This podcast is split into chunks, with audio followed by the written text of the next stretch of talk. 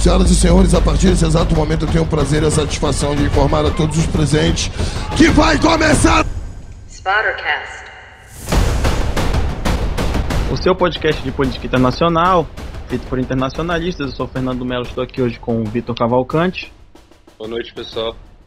E um convidado, Caio Oliveira, que mora em Portugal e hoje vai falar um pouco pra gente sobre a situação do lockdown, do Covid em Portugal. Eles passaram por um momento muito difícil, talvez ainda estejam passando. O Caio vai falar um pouco sobre isso pra gente. E aí, Caio, ouve a gente bem? Como é que tá por aí?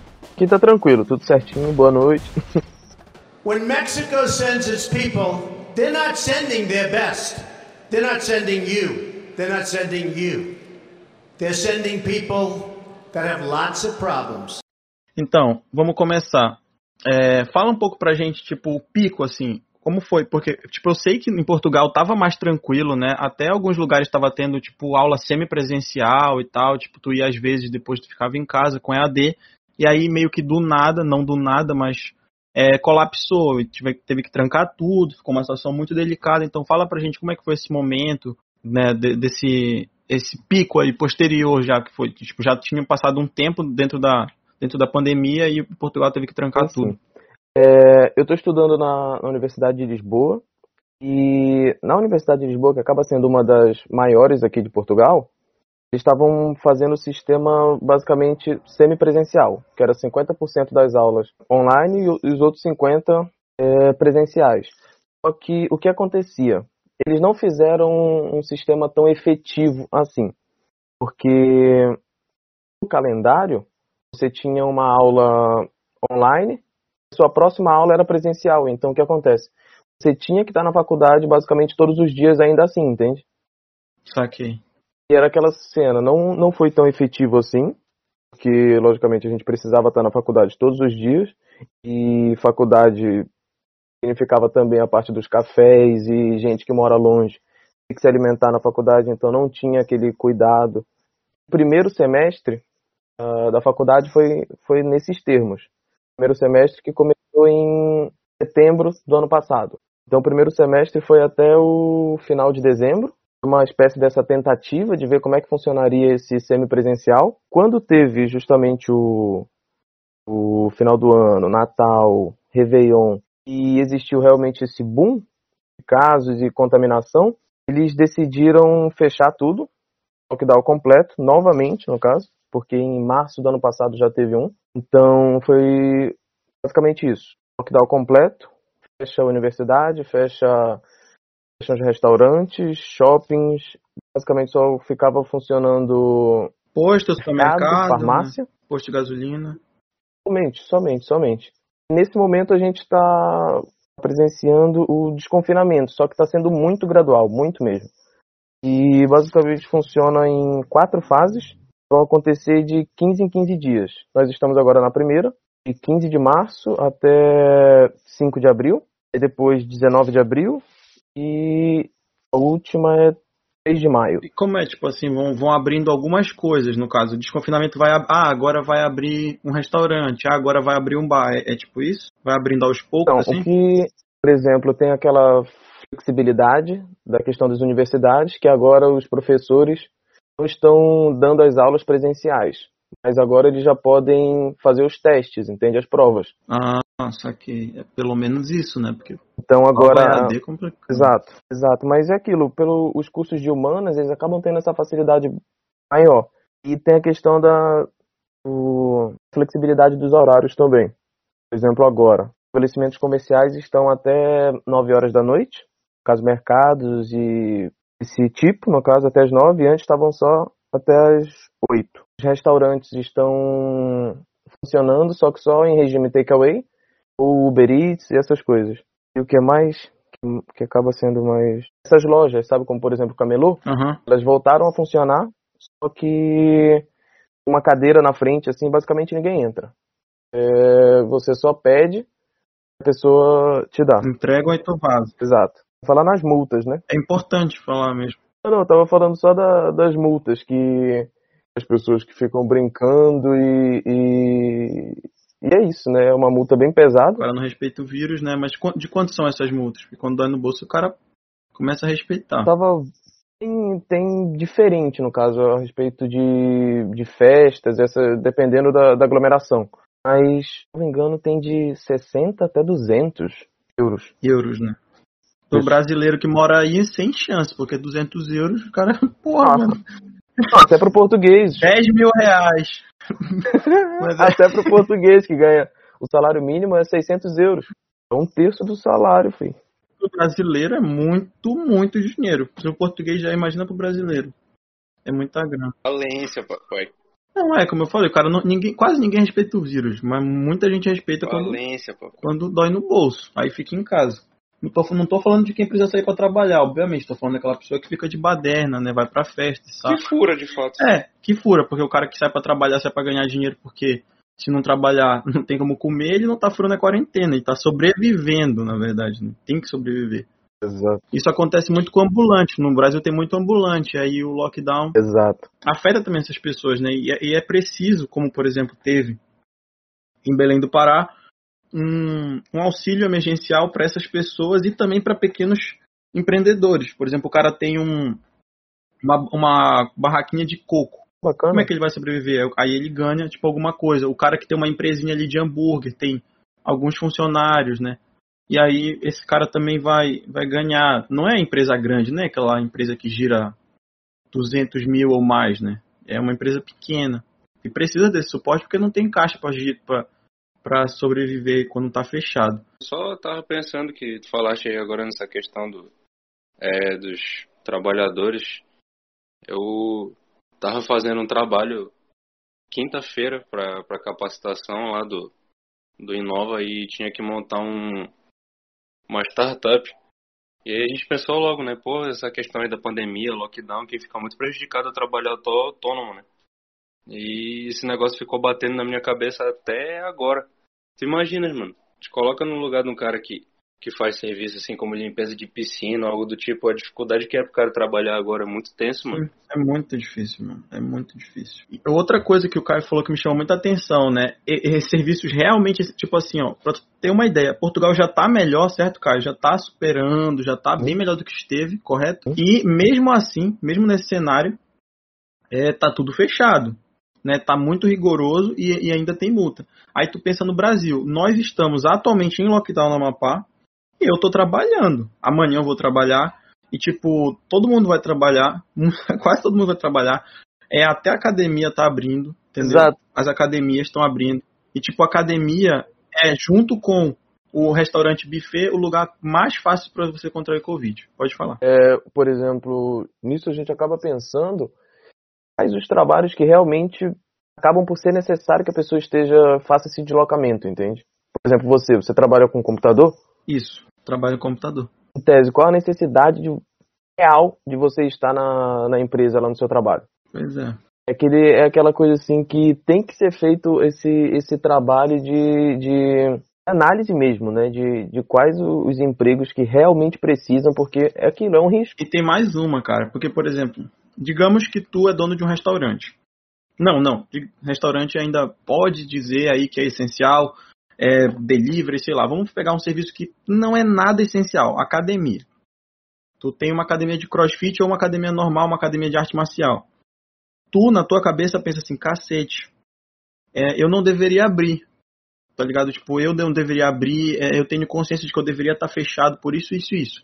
Só que o prefeito da cidade e o governador deixam tu abrir. Né? Porque isso que acontece aqui no estado, os caras não têm coragem de fechar o que é para ser fechado.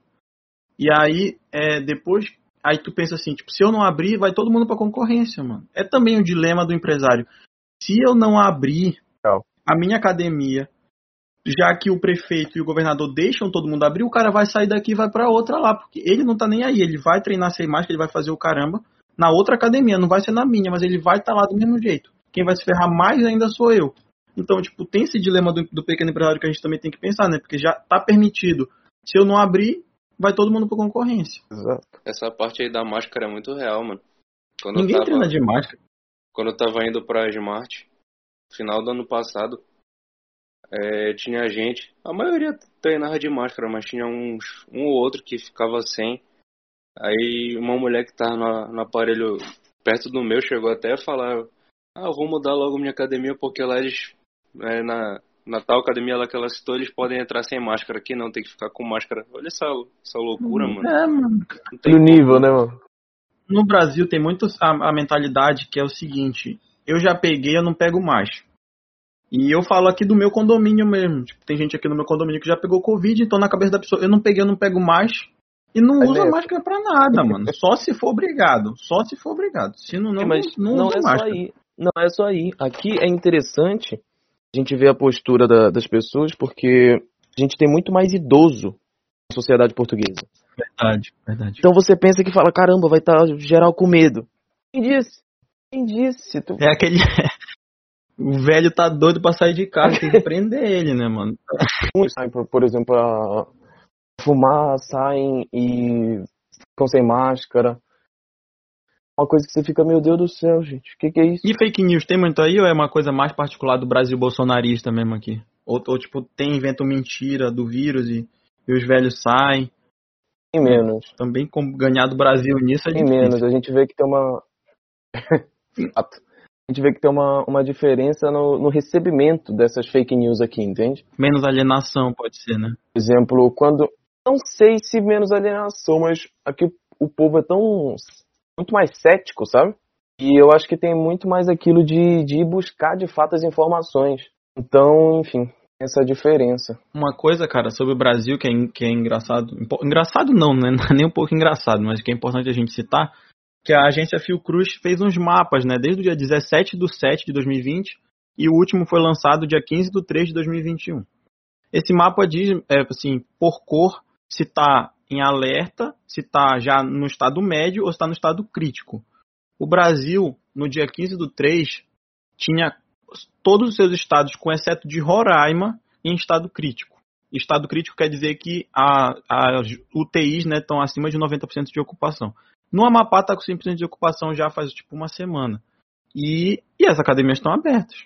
A academia está aberta e o pessoal está indo para academia. E o restaurante tá, fica aberto até tarde.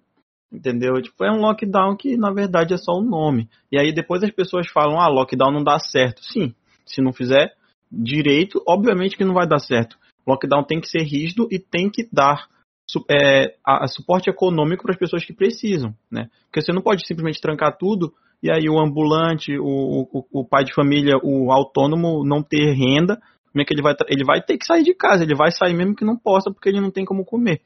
Para você fazer um lockdown direito precisa disso, né? Precisa ter o suporte econômico para as pessoas e precisa trancar de fato. Porque, pô, se tá com 100%, é, 100% das UTIs ocupadas e abre academia, cara, é, não tem nem o que dizer, não. Planejamento, né? Brincar, né? Brincar. Aqui academia, nossa. Um ano basicamente que a academia não abre aqui. É, tipo, é, academia. E o Brasil, cara, no dia 17 do 3, né, dois dias depois de sair esse, esse mapa aí, que tinha só um lugar no Brasil que não estava no estado mais crítico, que era Roraima, no dia 17 do 3, sabe quanto, o quanto o Brasil representou nas mortes de Covid do mundo inteiro? Mais de 25%. 27,9%. Tipo, do mundo inteiro, 27,9% era só o Brasil. Só, só o Brasil, cara. É difícil, realmente. Chegou a bater 2 mil mortes por dia, mano. Só daí tu já tira. É, tipo, o Brasil conseguiu bater recorde de mortes um ano depois de já estar na pandemia, né? O, o- fizeram até uma catraca, catraia, catraia digital, né? Que é um- uma página daqui de Macapá. Fez um, uma matéria lá sobre a- o, o- o número de infectados quando o Covid chegou aqui e hoje é muito maior. Tipo, a- tanto a letalidade como, como o número de infectados. Porque realmente o Brasil não aprendeu nada, nada. No início a gente estava muito como como brasileiro a gente estava muito mais assustado, né? Agora nessa digamos que segunda etapa da pandemia eu percebo que a postura da gente no, no Brasil é muito mais displicente com a Total. pandemia, né? Muito mais do Total. que na primeira etapa. Fala, gente, as coisas estão muito piores e a gente tá tipo brincando. Sabe por quê? Eu, assim, uma suposição minha, né? Eu acho, cara, que, tipo, quando começou a abrir as coisas, as pessoas já mudaram a chave na cabeça delas. Tipo, já virou a chave, já é tipo assim, mano, já abriu, já acabou. Só que, na verdade, não. Teve, tá tendo a segunda onda e vão ter várias outras ondas, principalmente se o Brasil continuar vacinando tão pouco como, como ele vacina. Né? A partir do momento que abriram ali, o brasileiro já, já saiu daquela mentalidade de que precisa ficar em casa. Aqui É também isso. teve, teve essa, essa mudança, assim, quando eles começaram a abrir é, a primeira vez, o pessoal começou a brincar, entende? Que a parte externa dos restaurantes eles chamam de esplanada. Falam, falavam que era para ficar até quatro pessoas. Só que saiu completamente do controle, entende? Justamente quando, quando começou a questão do, do final do ano, Natal, Réveillon, e acabou juntando tudo, fez aquela bola de neve. E a gente percebe justamente essa diferença da posicionamento da polícia, da proibição aqui.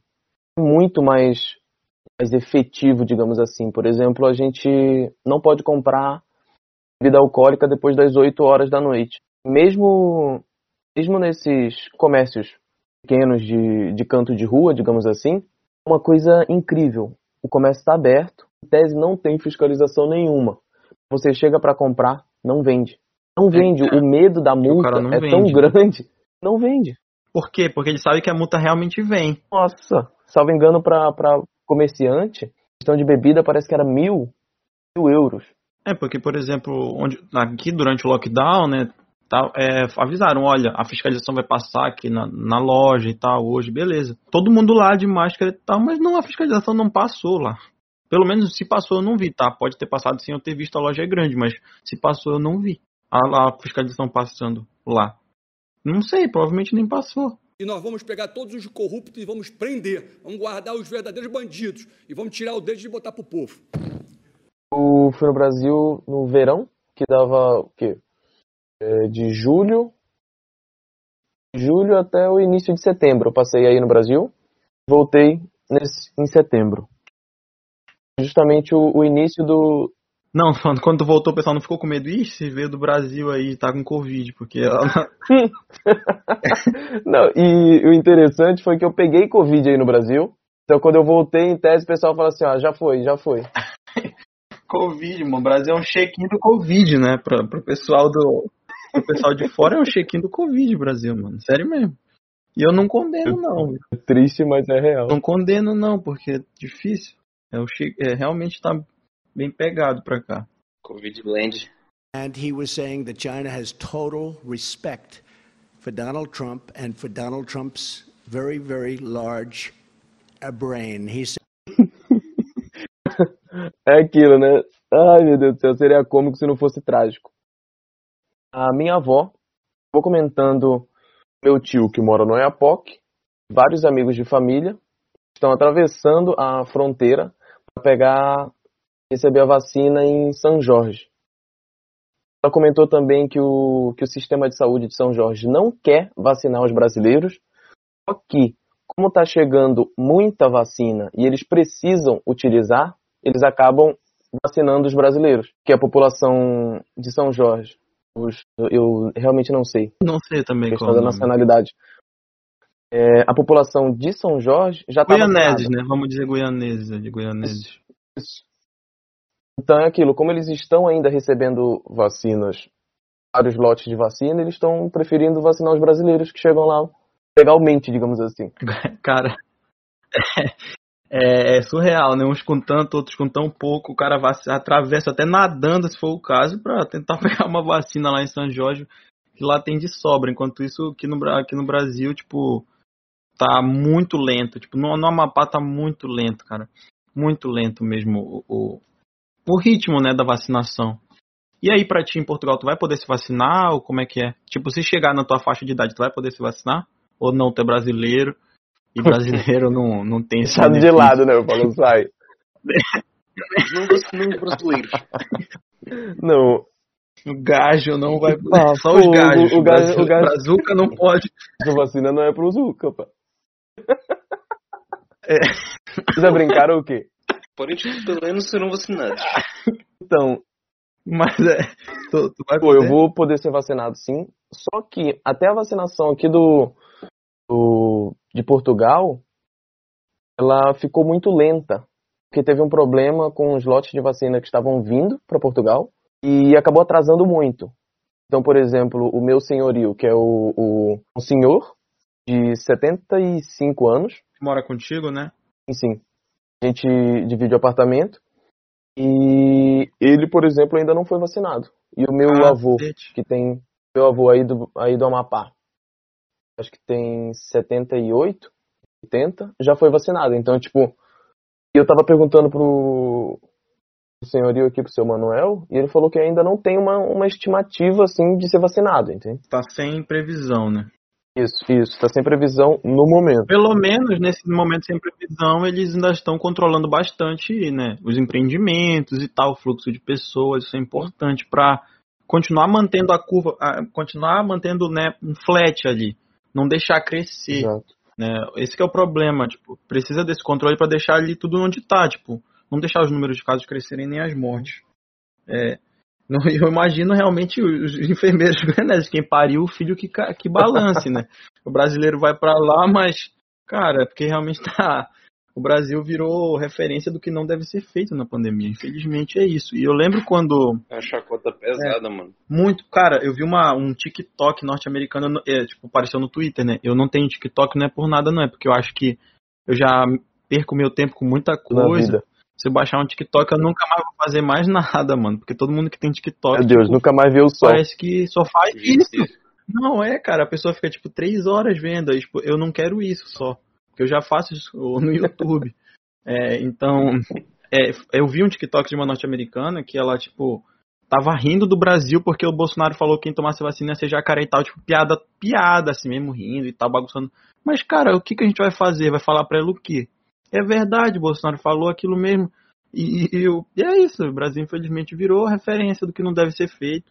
A gente até pensa E- em ficar chateado, né, mano? É, protesto, cara, a gasolina cinco e pouco, a gasolina cinco e pouco, a carne tá caríssima, o gás tá mais de 100 reais, e tem cara com bandeira do Brasil indo protestar, protestar em favor do presidente. né? Aqui no nosso estado Eu teve, tô- por exemplo. É um negócio assustador o nível de, de idolatria que a galera tem, mano. Roda, roda um- uns vídeos no, no Twitter. Às vezes tem um que, que o, o Bolsonaro tá num, num elevado assim e tem um cara ajoelhado chorando, gritando, eu te amo, capitão, não sei o que. Ego, mano. Tu imagina, bicho, chegar nesse ponto com um político, mano.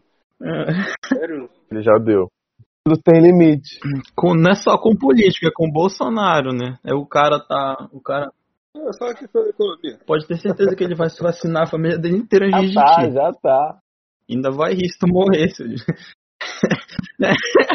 Ai, meu Deus, complicado. Aquele Rodrigo Constantino lá também, negacionista pra caramba, foi se vacinar fora do Brasil e agora ele vai voltar, né? Pra depois que ele tá vacinado já, ele vem pra cá falar as merda dele. Entendeu? Vamos liberar as armas e todo mundo tem um fuzil pesado, metralhadora. Porque senão, cara, vão matar tudo nós. Vão levar tudo as riquezas, cara. Venderam todo o Brasil já pra China, meus amigos. É a terceira guerra mundial. Aqui, só, só continuando lá aquela, aquele raciocínio da, da vacina, a estimativa, assim, para ser vacinado ah, jovens da minha idade, que é de 20, 20 a 25, aproximadamente, mais ou menos, agosto. Agosto eles estão fazendo o plano para já estar todo mundo vacinado. Só que é aquilo, tem o, o plano e a realidade, né? E ainda a gente tá, tá pensando que vai demorar mais. Mas ainda tá rápido, cara, sabia? Porque, tipo, pô, eu, eu já falei. Eu acho que eu não vou ser vacinado, não. Eu acho, tô sendo muito sincero, que o pessoal de 20 a 25 aí vai ser vacinado só daqui um ano. Ou quem sabe, tipo, se chegar na, na, no privado, não tiver muito caro, porque quando chegar vai estar caro, mas eu acho, cara, não sei não, não tem, eu não tenho previsão pra ser vacinado, não. Quero que minha mãe seja vacinada e aí depois a gente vê aquela coisa, né? Depois a gente acerta. Primeiro ela ser vacinada, mano. Até ela tá difícil no momento. Porque minha mãe tem 65, eu acho. Não, é, não tá tão idosa assim. Mas já é idosa, né? Tem que tomar alguns cuidados. É complica, né? E tua previsão pra aula, tem previsão também, tipo, planejamento para tuas aulas voltarem ou não? EAD tá tranquilo, tá de boa aí por tempo determinado? Tem aquelas limitações, a gente já conhece, né? Nunca vai ser a mesma coisa. E os professores também não estão acostumados a. São grande parte dos professores, professores mais velhos, e não estão acostumados com, com essas tecnologias, então acabam passando muito mais coisa do que ia ser possível, digamos assim, de, de fazer. Não tem previsão. E essa semana o, o reitor da universidade mandou um e-mail falando que de fato esse semestre não vai ter aula presencial. Professores vão poder fazer provas presenciais, Presencial. somente as provas. Mas Já é alguma coisa. Isso. Então, aquela aglomeração das faculdades só vai voltar em setembro, aqui. Como eles vão fechar também a questão do- dos colégios infantis, já agora em, em maio, final de maio, então nada nada a gente já tem um, um período, digamos assim, de férias, sabe?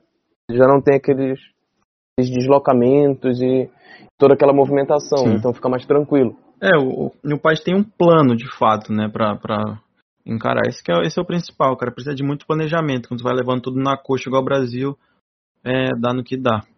Aqui não, é, tipo, não tem previsão, as escolas particulares querem abrir, mas é só por motivo financeiro. Não tem nenhum outro motivo que não seja financeiro para abrir aula presencial nesse momento. Não, para o Brasil totalmente colapsado, não tem como, cara. Mas estão querendo né? abrir, né?